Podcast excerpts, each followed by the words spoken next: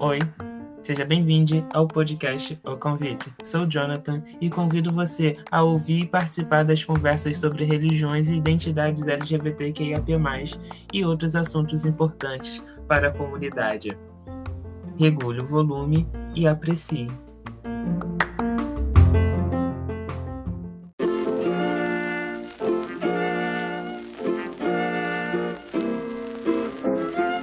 Você pode incentivar e apoiar a criação de conteúdos independentes.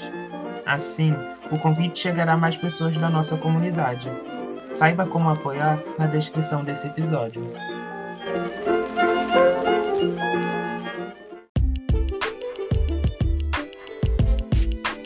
O episódio já vai começar. Regule o volume e aprecie. Você também pode usar o fone de ouvido para uma melhor experiência.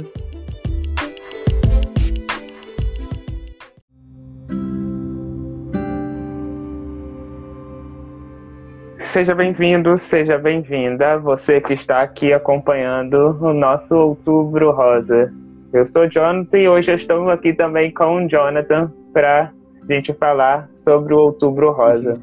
O Jonathan também, ele é médico da, da família e ele é especialista em sexualidade humana e apaixonado pela saúde mental. E Isso. você que está acompanhando a gente é a gente está em outubro, né? Outubro é um mês muito especial para gente, porque é o mês de conscientização sobre o câncer de mama, né? A prevenção do câncer de mama. E às vezes a gente vem negligenciando a importância disso. E hoje estamos aqui para falar sobre isso. E John, muito obrigado por ter aceitado o convite de estar aqui para fazer essa live. E eu gostaria já de começar perguntando para você, o que é o câncer de mama? Bom, né, a gente primeiro agradeço pela oportunidade, agradeço por, né, pelo convite, é, e até queria fazer um parêntese antes de responder o que é câncer mesmo diretamente. É, eu te, esses dias eu escutei assim, ah, não, agora todo mês tem uma cor, todo mês tem uma, uma campanha e isso acaba te enchendo o saco, porque já não faz é, o arco-íris o ano inteiro? E as pessoas não são muito grandes do que, que é saúde na prática, do que, que é prevenção na prática. É, por incrível que pareça, no mês de outubro, só o fato das coisas estarem acesas de forma rosa, a gente está falando de outubro rosa, a gente aumenta muito é, a procura e o olhar para esse exame preventivo e para outras coisas de saúde da mulher. Por, e, e assim, um, uma surpresa que a gente sempre tem é que nesse mês a gente faz mais exames do que nos outros meses do, do ano e acaba descobrindo mais câncer também, né? Mais, mais pessoas fazendo mais o diagnóstico de câncer, porque as pessoas realmente fazem né, o exame. Então é muito importante, é, é, é assim, é colocar a cor mesmo no mês e tentar fazer a campanha. Mas respondendo a sua pergunta, né, o que, que seria o câncer de mama? O câncer é todo é, toda reprodução né, de célula de forma desorganizada e que ela perde aquele autocontrole dela de fazer a função primária dela. Então, nós temos na mama uma célula que tinha que produzir né, o, o, o, o parte do leite, por exemplo, do leite materno. E aí ela fica, ela perde esse autocontrole, ela começa a se reproduzir muito rapidamente. Então, pensando, tudo que é feito muito rápido e sem controle tende a ser mal feito. E aí surgem células mal feitas, mal trabalhadas, que crescem muito rápido, e esse crescimento desorganizado acaba se espalhando para outros órgãos e elas se reproduzem de forma desorganizada nos outros órgãos também e atrapalham até a função dos outros órgãos. E como elas também crescem muito, fazem tudo de forma desorganizada, elas também consomem muito sangue e consomem muita energia do corpo, podendo também morrer por causa disso, porque o corpo não dá conta. E aí acaba criando uma área de necrose, uma área de células mortas, né? E aí ali, naquela situação, elas acabam é, machucando o corpo e aí a pessoa tem um, um pedaço do corpo morto dentro né, dela e aí a gente precisa fazer uma cirurgia para retirar. Então, câncer é isso, é um crescimento desorganizado de células e sem controle. E o que pode causar o câncer? Tudo. Tudo pode causar câncer. É... Então, é para ter câncer basta estar vivo, né? É, aqui a gente tem muito medo da doença câncer, porque o câncer, além de trazer vários estigmas, né? Ah, câncer. Tem a história de que ah, descobriu câncer logo morreu. É, ah, o, o, câncer vai tirar um pedaço do corpo. Ah, não tem cura para o câncer. Olha, se você for olhar bem, por exemplo, para o infarto, não tem cura. Se for um infarto fulminante, a pessoa morre também. Agora, se for um infarto pequeno, a pessoa tem chance de sobreviver. A mesma coisa é com câncer. Se for um câncer pequeno que a gente faça os exames né, de forma preventiva, a gente pegar bem no início, a chance de sobrevida é muito grande. Agora, também, se for um exame né, que a pessoa pegue lá no final, onde já não tem mais nada o que fazer, vai ser fulminante também. Mas a palavra câncer tá, traz um estigma muito grande. Agora, de todas as doenças que nós temos, né, e, e de todas as doenças que a gente pode falar de forma influenciáveis pelo nosso estilo de vida, o câncer é uma das que mais tem essa influência. Essa semana eu estava lendo que um, um, um, médico mastologista lá de Brasília, ele, ele, ele, ele chegou a dizer que 90% dos cânceres são, né, de mamas, são devido a fatores comportamentais somente 10% são genéticos. E, e, e, é assustador mesmo, porque quando é genético é bem marcante. Eu tenho uma história que, geralmente em outubro rosa, eu comento, que é uma família que a avó, eu conheci a avó, a filha e as netas. A avó teve câncer de mama, as filhas tiveram câncer de mama, todas elas praticamente. E assim, as netas já têm que olhar para as mamas de forma bem específica e, e, bem preventiva, porque a chance é muito grande, né? A genética, é, quando ele é genético, ele é muito forte. Mas quando não é genético, quando a gente está falando de comportamento, nós temos que o álcool, tá? O álcool é um dos grandes influenciadores aí no câncer de mama. Nós temos o sobrepeso, né, o, o a, a, a, gordura, né, estar acima do peso como um, um, um problema para isso.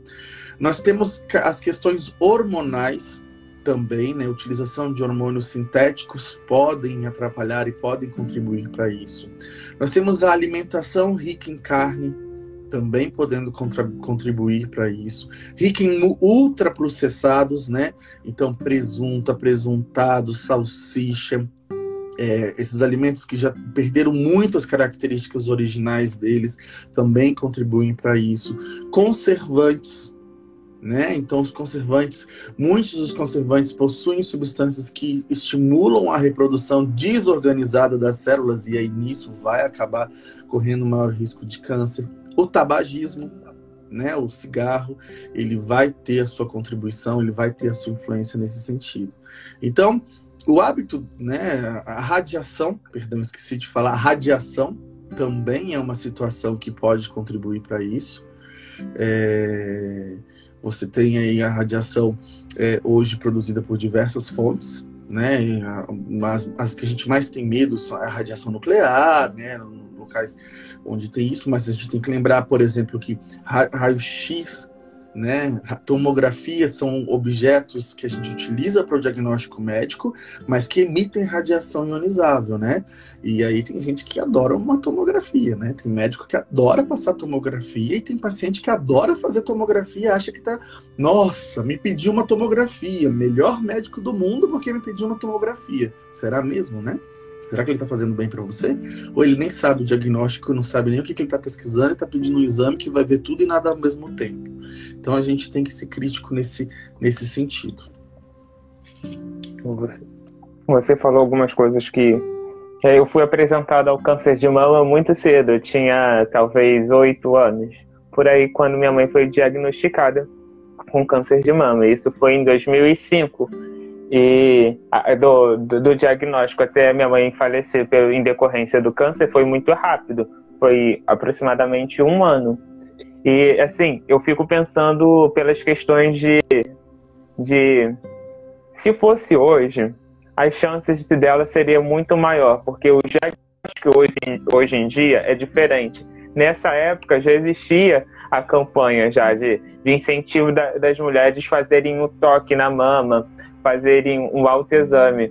E eu gostaria de saber com você quais são esses sintomas, né? É, os sintomas que são apresentados para o indivíduo que que que está ali é, fazendo seu toque, os, as coisas mais características assim física que você consegue perceber, você sozinho.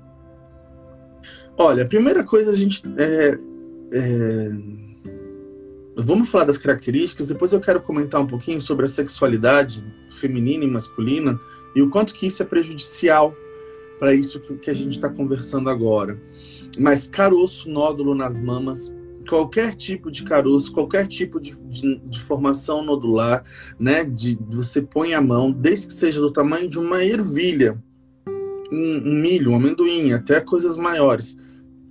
Tem que olhar, tem que investigar, porque pode ser uma coisa benigna, como também pode ser uma coisa que, que é problemática, né? A pele, então, a pele, se a pele está avermelhada, se a pele está com cor né, adequada, a, a, característica da pele, se ela está meio lixa, né, ficou meio enrugada, ou se ela está lisinha, né, essa é uma característica importante. É, os mamilos, se os mamilos estão para fora, se eles estão lá para dentro, se eles sumiram de uma hora para outra, se eles estão perdendo a cor ou ganhando a cor se tem caroço ou nódulo na axila, né? Então a axila é um, um local importante de olhar. E se está saindo algum tipo de líquido do mamilo. São coisas que a gente precisa olhar, que a gente precisa fazer. Deixa eu só confirmar aqui. Deixa eu, eu ir pro pro já voltei? Voltei. É, então, são, são características que a gente tem que olhar. É, você falou uma coisa que é importante. E por que, que a gente às vezes não olha para esses sinais? Né? Por que, que a gente não tem esse olhar?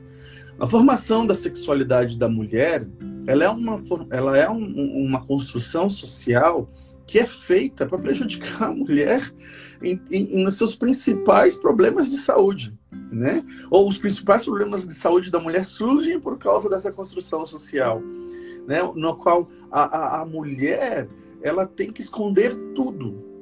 E tudo tem que estar escondido e não olhado. E aquilo que a gente não olha, aquilo que a gente não fala, aquilo que a gente não dá nome, se torna um tabu, se torna um, um, um local onde surgem fantasmas, né? onde surgem problemas.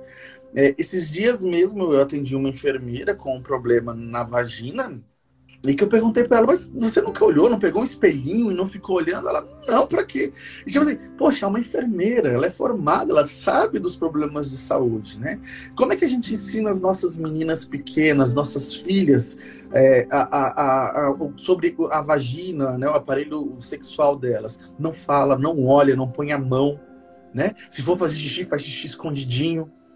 E como é que com um menino? Ah, não, vai ali, faz xixi no canto, atrás da árvore. Ah, tira a mão daí, menino, não sei o quê. Ou senão até tem pai que é orgulhoso, né, de, de, ser pai de um homem. Nossa, olha o sacão roxo do meu filho, já quer exibir para todo mundo. Então, esse processo de mostro, né, e, e, e faço uma exibição da sexualidade masculina e escondo, né, todas as questões envolvidas da sexualidade feminina, faz com que o diagnóstico do câncer de mama se torne tardio. Por quê? Imagina eu, uma mulher, vou me expor para um, uma outra mulher ou um outro homem, médico, enfermeiro, seja o que for, mostrando minhas partes íntimas, né? É, mostrando minha mama. Ou se não correr o risco de perder a minha mama, que é uma característica né, bem, bem marcante da mulher. A mulher se sente bem mulher ao ter uma mama né, bem desenvolvida, grande. Nós, homens, né, temos esse olhar sexualizado para a mulher, que mulheres, é, é, mulherões, são mulherões né, de, de, de, seios fartos, de mama grande, e que não tem nada a ver, porque a mama só serve para dar leite.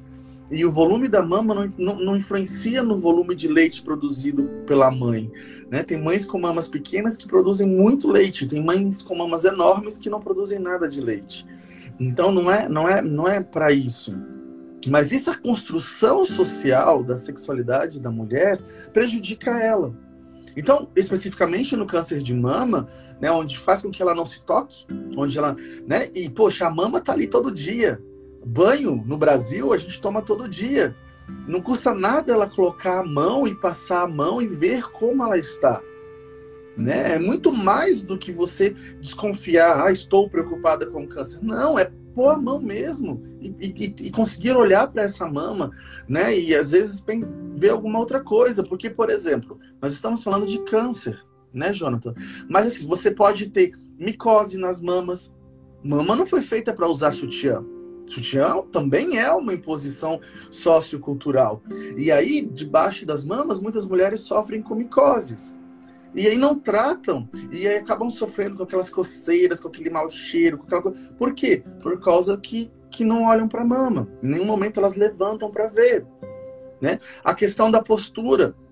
Tem mulheres que sofrem com dor nas costas, na coluna cervical, no tórax, porque a mama fica mal posicionada dentro do corpo, porque acha que a mama tem que ser, né, ou ficar aqui quase tampando o, o pescoço, ou deixa a mama solta lá para baixo. Não é bem por aí.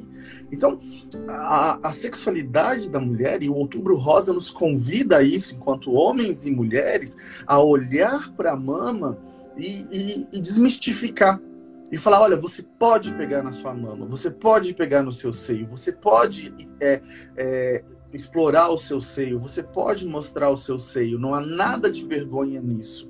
Não há nenhuma vergonha em você exibir a sua mama, em você tocar a sua mama, em você descobrir né, se você tem algum problema na mama ou não, e aí poder tratar. Quantas vidas poderiam ter sido salvas se essas críticas né, a, a, sociais, e se essa, lá na infância, lá com 3, 4 anos de idade, nós já mudássemos né, a educação que temos dado para os nossos filhos e nossas filhas principalmente, né? A gente vai falar do câncer de próstata o mês que vem, mas também é a mesma situação, cai no mesmo lugar. Eu acho, você falou algumas coisas que me lembraram várias outras juntas, né? É, uma delas é, você falou, na, contou, contou a história da, da, da sua paciente, da, porque a, a, a avó foi só paciente, as, as mães foram pacientes e as filhas agora estão sendo pacientes, né? E quando a minha mãe foi diagnosticada com câncer, é, todas as irmãs da minha mãe já tiveram que fazer, o, o, médico já mandou todas elas já fazerem um exame na mesma época, rápido. E a minha irmã estava com 16 anos quando minha mãe morreu. Aí logo na sequência minha irmã teve bebê, então ela começou a amamentar. Mas logo assim que passou o processo de amamentação, o ginecologista já mandou ela fazer anualmente é, ultrassonografia e além do, do autoexame para ser uma medida preventiva mesmo. Para qualquer alerta, assim, de, a gente sabe que é, os dados apresentam que apenas 10% do total de câncer de mama entre mulheres são hereditários, mas é uma forma de, de, se prevenir, né? Então, assim, anualmente, desde quando, desde 2000, de, ela parou de amamentar por volta de 2010, ela faz anualmente. O, o, a, além do autoexame diário, tem que fazer anualmente a ultrassonografia para ver o, o, o, como está desenvolvendo o corpo, ver se não está aparecendo nenhum nódulo, né? Nenhum. Um, porque é muito cruel, né? Você é médico, você sabe, quem está acompanhando a gente é muito cruel. Eu lembro de, de, o quanto minha mãe sofreu nesse período, sabe? É, o, o, o, o, que, que eu ia falar com você de existe é, outra forma de descobrir além do autoexame, né? Além do, do, do caroço, quais outros as outras formas que se manifestam o, o, câncer de mama, como identificar além do toque, né? Porque assim, é, é, era muito sofrido. É, que apareceu é, aqui perto da, do, do, da axila, então é, a, a, forma que ficou, a, a, começou a aparecer algumas feridas assim no corpo e estava fazendo tratamento, sabe? Fazia quimioterapia, tomava aquele coquetel de remédio e assim continuava. E assim, é dolorido ver. Era, era um processo dolorido, era saber que é, a, o, o, os enjoos que provocavam, sabe? E tudo que a gente está aqui fazendo é exatamente para alertar de que quanto antes você descobrir, melhor. Porque minha mãe descobriu ainda estava muito no início, muito no início ainda, e mesmo assim, é, pelo, pelos recursos que existiam em 2005 e 2006, é, não foi suficiente, sabe? Não foi o suficiente para controlar o desenvolvimento. No entanto, minha mãe morreu com metástase já, né?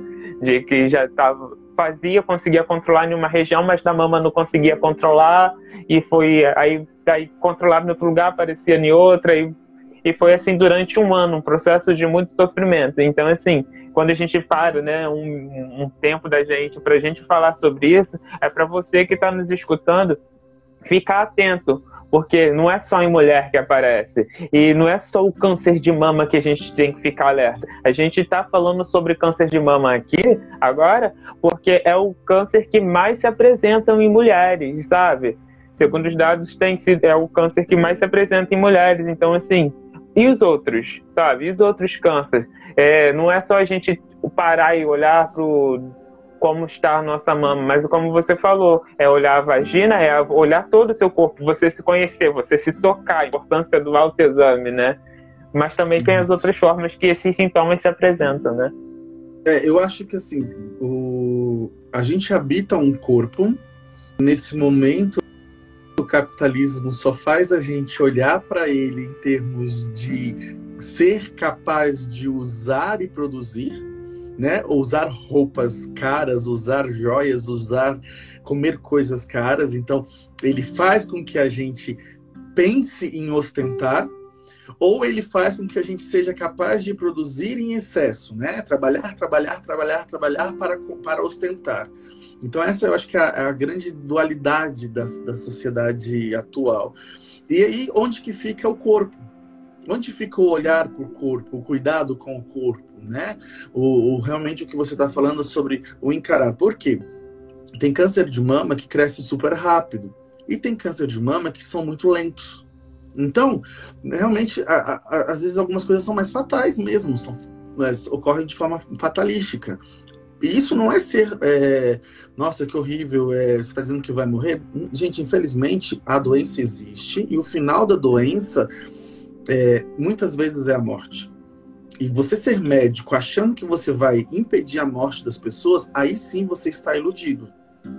Agora, você pode ser um grande médico se você conseguir ajudar as pessoas a não sofrerem no processo de doença delas é muito diferente. Ou diminuir o sofrimento delas nesse período.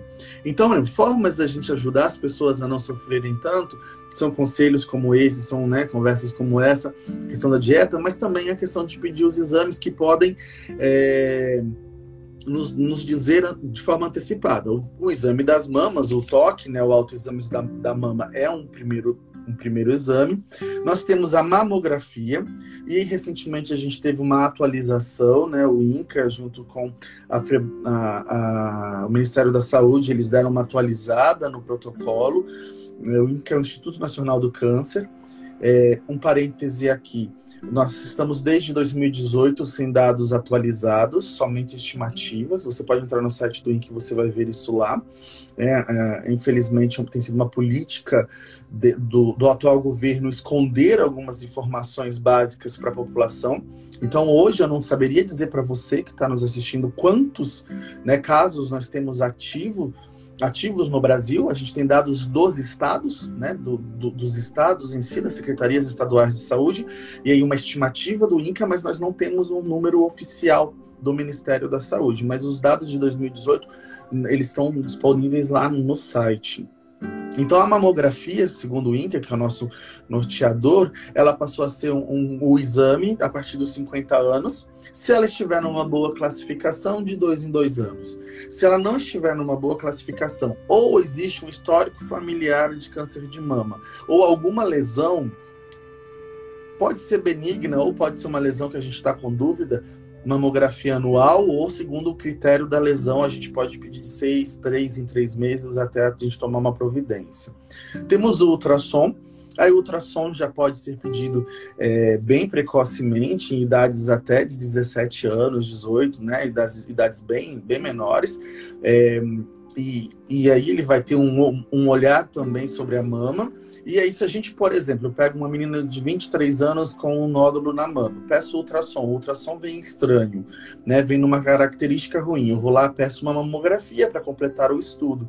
Veio ruim, eu mando para o mastologista e aí o mastologista toma as providências, né? Que é fazer uma biópsia, olhar, ou até mesmo é, a gente a gente ter um, uma retirada né, da, da, daquele nódulo para poder proteger a, a mulher e, e, deixar ela longe. Mas os, os exames, os três, né, vamos dizer assim, os três tripés de exames são a mamografia, o ultrassom e o autoexame.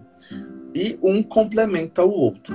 É, a Aqui é que estou perguntando, a minha tia, por que alguns médicos estão pedindo, além da mamografia, ultrassom? Então, porque um complementa o outro, né? A, a, pela característica também do exame. Enquanto a mamografia ela é mais específica para a gente ver alguns tecidos, né? Algumas formas de tecido é, com algumas com, com alguma com coisa, então tecidos mais mamários, fibrosos e tal a, o ultrassom a gente consegue ver já a gordura e o tecido glandular de uma forma melhor. Então, a característica do exame, ela nos dá visões diferentes. Então, olhar com a mamografia, eu vejo fibra, eu vejo a parte mais dura, eu vejo tecidos mais menos com menor a quantidade de água, então eu tenho uma visão de um jeito. Olhar com o ultrassom, eu vejo os tecidos mais adiposos, os tecidos que têm mais líquido, eu consigo olhar de um outro jeito. Juntando os dois juntos, eu consigo ter um melhor diagnóstico. Né? Então, um exemplo, por exemplo, é, tem câncer de mama que faz nódulo calcificado. Né?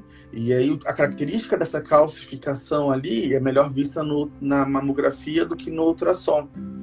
E às vezes essa calcificação só olha para aquele. Perdão, não é câncer, nódulo, falei errado. Tem nódulos de mamas que tem uma característica ser calcificado, ter bastante cálcio, né? Aí quando você olha pelo, pela, pelo ultrassom, você não vê muito bem, mas pela mamografia você vê bem. E isso é um bom sinal, porque cálcio está no leite, e o leite é, né? Então mostra que ah, talvez esse nódulo ali é resultante de uma glândula mamária que se calcificou e não é nada maligno, tá tudo bem com ele. Ah, não, é um nódulo que ele tem muita água dentro, ele é muito duro, tem muito sangue rodando em volta dele. A mamografia não identificou bem, mas aí a ultrassom vai lá e mostra que tem muita artéria, muito vazio em volta e que o conteúdo de sangue roda muito rápido lá dentro. Ah, sim, então isso a gente tem que olhar de uma forma diferente. Então, cada exame dá um olhar diferente pra gente. Por isso que a gente às vezes pede um ou pede o outro. E essa, isso, essa importância, né? de, de esclarecer isso, porque às vezes a gente fica com essa dúvida mesmo sobre a eficiência de cada exame, sobre a clareza que esse exame pode trazer. É, você me, me, me provocou um outro pensamento aqui que é o seguinte: é, muitas das vezes é, é desestimulado, né? É, o, o, o autoexame, né? Porque e isso eu estou dizendo a partir de um viés religioso, que muitas das vezes é, direto ou indiretamente, o viés religioso apresenta de que você não pode se tocar porque seriam, as, entre aspas, as coisas da carne, né? Porque você não pode se estimular porque estaria te levando a uma sexualização e muitos até acreditam que isso pode ser algo de você tá tocando, você tá se estimulando, porque eu já ouvi isso, é, é algo muito absurdo é, de que você está se estimulando e pode te levar a uma masturbação, né? Uma masturbação feminina, porque você vai se, se conhecendo e você não pode se conhecer porque no seu casamento você não vai estar completo, porque explorar seu corpo é algo que você só pode ser explorado entre você e seu marido e anula é. completamente a, a, a, a, a ideia de que a mulher pode se conhecer, ou o homem auto se conhecer, de tocar, saber as especificidades do seu corpo, sabe? E muitas das vezes esse discurso é patrocinado do não autoexame de uma forma indireta ou discreta demais pela religião. E você fica ainda mais assustado ao pensar que a gente tem que falar isso para mulheres de 50 anos, 60 anos. Né? Então, se ela já vem de uma, de uma formação sociocultural onde o autoconhecimento foi desestimulado, elas continuam em uma formação religiosa onde esse tipo de situação é estimulada, e elas chegam aos 50 anos onde a sexualidade simplesmente né, é um tabu. Se já é um tabu na sociedade de hoje falar sobre sexualidade na adolescência, falar sobre sexualidade na vida adulta, você imagina falar sobre sexualidade na terceira idade sobre falar para uma senhora idosa que ela tem que olhar a mama dela, que ela tem que olhar a vagina dela, que ela tem que continuar se cuidando e se prevenindo, né? É o caos. Realmente é o caos. É, é, a, a, gente, ah, olha, a ignorância, a ignorância, ela é a mãe de todos os preconceitos e de todas as situações complexas que a gente tem vivido durante o mundo ser mundo. Porque a, o, o, conhecimento, ele, ele, ele, ele liberta. A verdade, ela é libertadora. Mas, é como eu falei, um, uma coisa que a gente não fala, que a gente não conversa, ela aprisiona.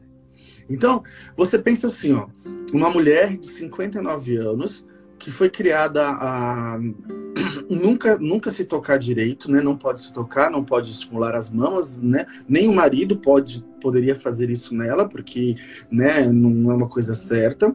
Ela chega aos, aos 50 e tantos anos e ela começa a apresentar um caroço nas mamas. A última coisa que ela vai querer é ir no médico para mostrar pra gente. Porque se nem pro marido dela ela pode mostrar, imagina para um médico ou para uma e eu não estou falando nem de médico e nem de médica. Elas não vão de forma nenhuma. Por quê? Porque não pode. E ainda junta, e não, né, vou só provocar, mas não, vou, não vamos né, aprofundar nisso, e ainda junta que algumas, alguns movimentos religiosos de cura e libertação, ela, ela acha mais fácil é, jogar esse problema na mão de, de um pastor, de alguém que faça uma oração, que faça né, um, um, um, qualquer coisa à distância, do que levar para quem pode realmente fazer o, a solução, que é cortar e tirar fora, né? E aí a gente acaba que prejudica, não, não, a gente não esquece, né? O ano retrasado, aquela mulher que tinha câncer de mama, que é, falou que não iria fazer o tratamento e morreu, né? Falou que ia ficar na religião e morreu e todo mundo viu e ficou notícia no Brasil inteiro. Então, é, religião, ela, ela é importante para a saúde, ela é, mas ela tem o um papel dela no campo da religião, no bem-estar, né? A Organização Mundial da Saúde fala que saúde é uma sensação de bem-estar físico, mental e espiritual. O espiritual pode ser tratado pela religião, mas o físico e o mental, eles podem ser ajudados, mas eles né, têm outras pessoas, outros lugares para serem tratados de forma adequada. E você falou isso, realmente, eu lembro que minha mãe ouviu muito, entrega para Deus, entrega para Deus, e as pessoas é, acabam é, de verdade negligenciando a, a importância do médico. E do médico e do profissional de saúde, todos os profissionais de saúde que estão envolvidos, do, da enfermeira, da, da pessoa que vai recepcionar, do motorista do que levava, porque assim, é toda uma cadeia, porque por não ter na minha na época ainda não tem, né? Na minha cidade é local especial, é, específico para tratar de pessoas com câncer, tinha um motorista da, da, vindo da Secretaria de Saúde que, leva, que levava o paciente. Então, assim, é todo um, um, sistema. E na época, e eu quero é, aqui esse espaço para super parabenizar o SUS, sabe?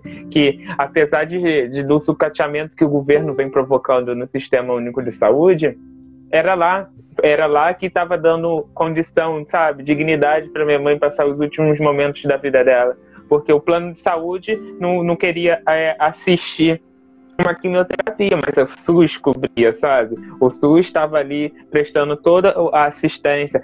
O SUS tinha preocupação até com a peruca, para o momento que a, que a minha mãe não tinha cabelo. Então, assim, é, até a questão né, de como isso afeta a vaidade, o SUS estava preocupado, sabe?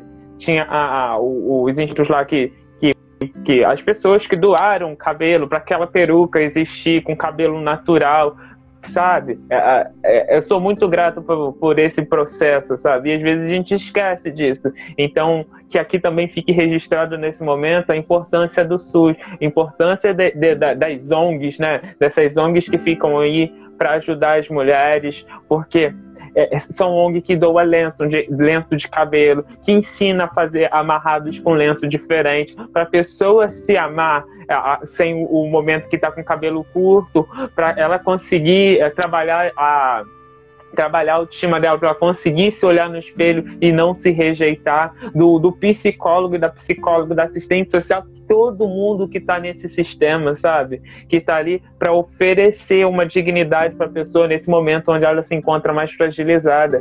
E, assim, eu, eu acho que muitas das vezes isso passa desapercebido por nós e, e é algo que deveria ser valorizado, porque não é só a questão do, do paciente que está ali, mas a, isso estimula o profissional que está do outro lado também a trabalhar e dar o seu melhor nesse momento. É, eu, eu, eu sou suspeito, né? Porque eu acredito no SUS, eu luto pelo SUS. É, eu acho maravilhoso o trabalho do Pérola Byton aqui em São Paulo e outros lugares. É, tudo que você falou e mais um pouco, né? É, é, o SUS é maravilhoso mesmo, a gente tem que lutar pelo SUS. E, e, e se você vê alguém que está falando contra o SUS, você pensa se essa pessoa é normal da cabeça.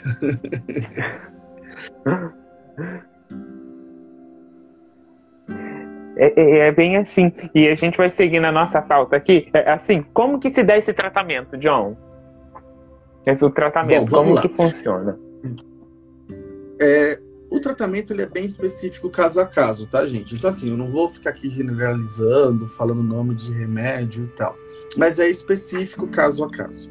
E também é específico pelo tempo que nós começamos a identificar o problema e, e vamos tratar.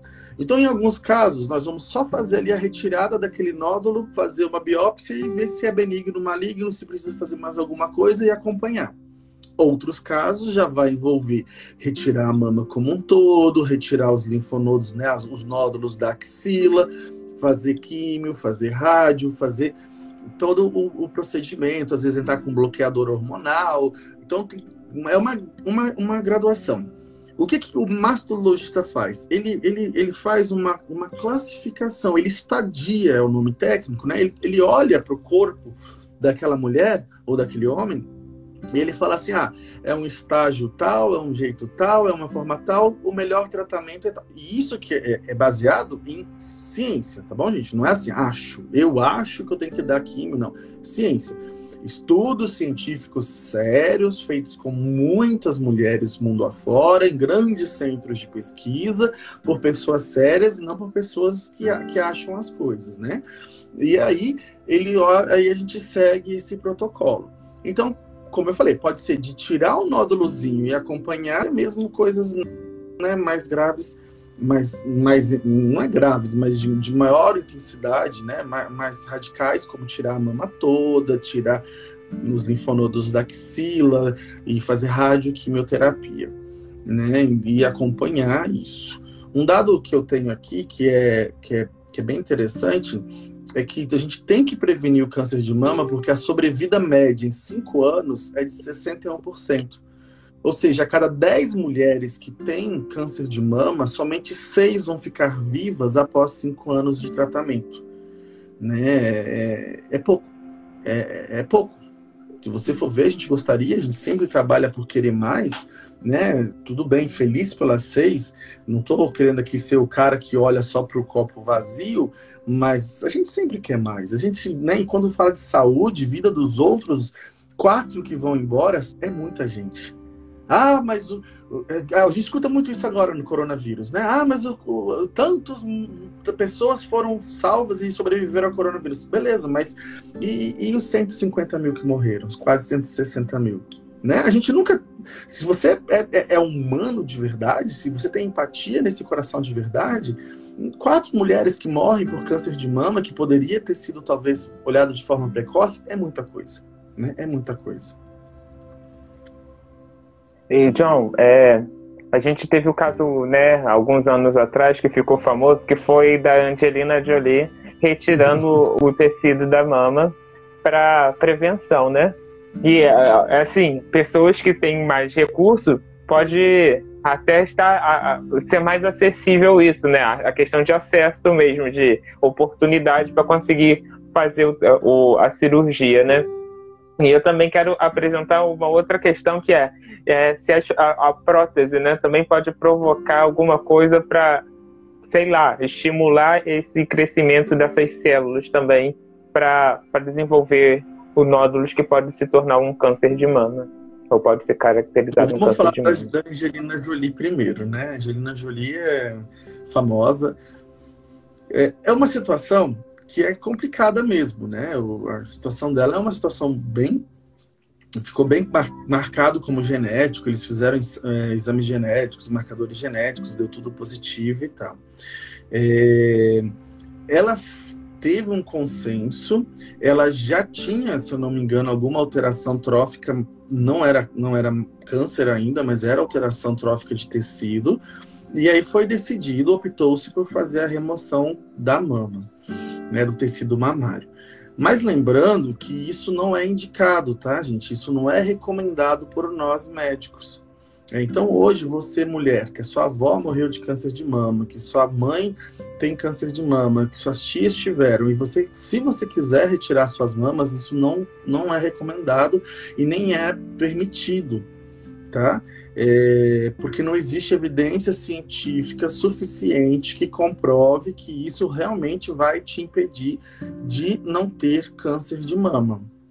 Nossa, mas por que, Jonatas? Porque, gente, a gente está falando de célula.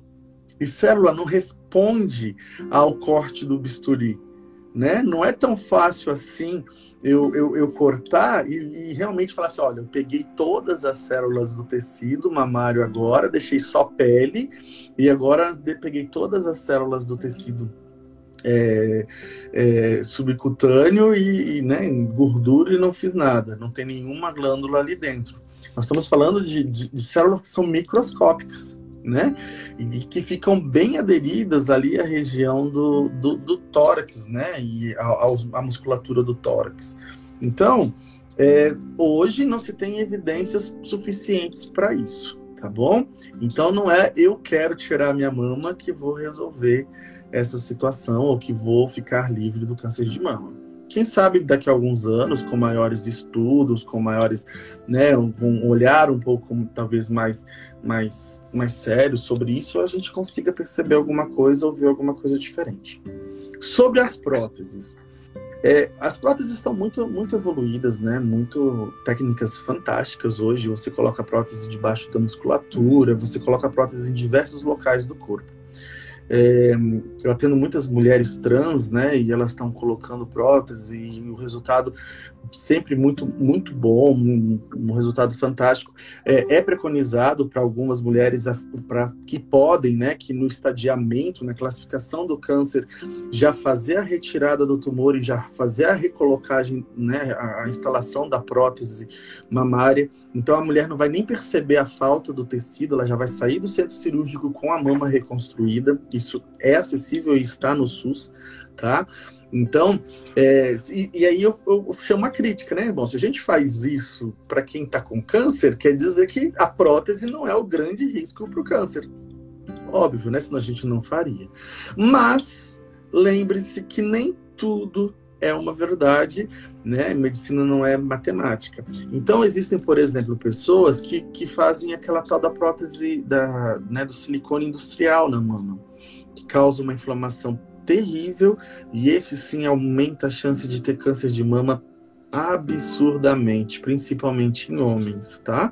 Principalmente em, em, em, homens que querem ter mama ou mulheres trans, né, que, que acabaram utilizando esse meio como forma de conseguir a mama.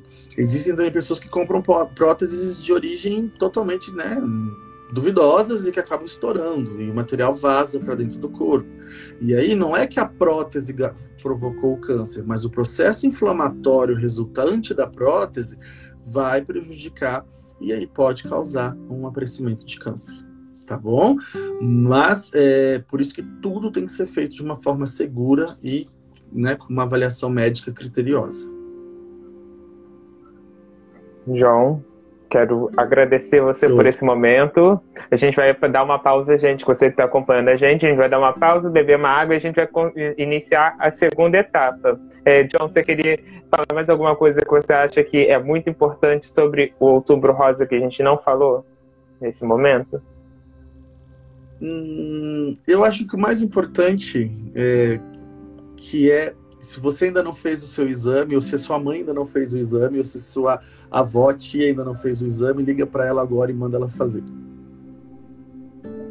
É isso, gente. E eu quero deixar, talvez pode ficou parecendo que na hora que eu falei sobre a questão de fé, né, de as religiões não quererem estimular, pode às vezes ter passado uma ideia de que você não tem que ter contato com a religião, né? Por isso, não, vocês têm que ter o contato com a religião se for do seu interesse.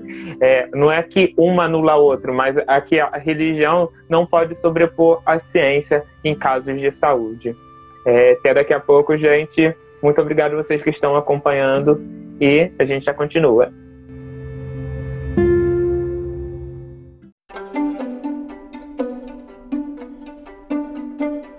Esse foi mais um episódio do podcast O Convite. Agradecemos por ter nos ouvido até aqui. Te convidamos a nos seguir e nos avaliar nas plataformas digitais. E não se esqueça de compartilhar esse episódio com amigos. Assim, cresceremos e nos tornaremos uma grande família. Tchau e até o próximo episódio.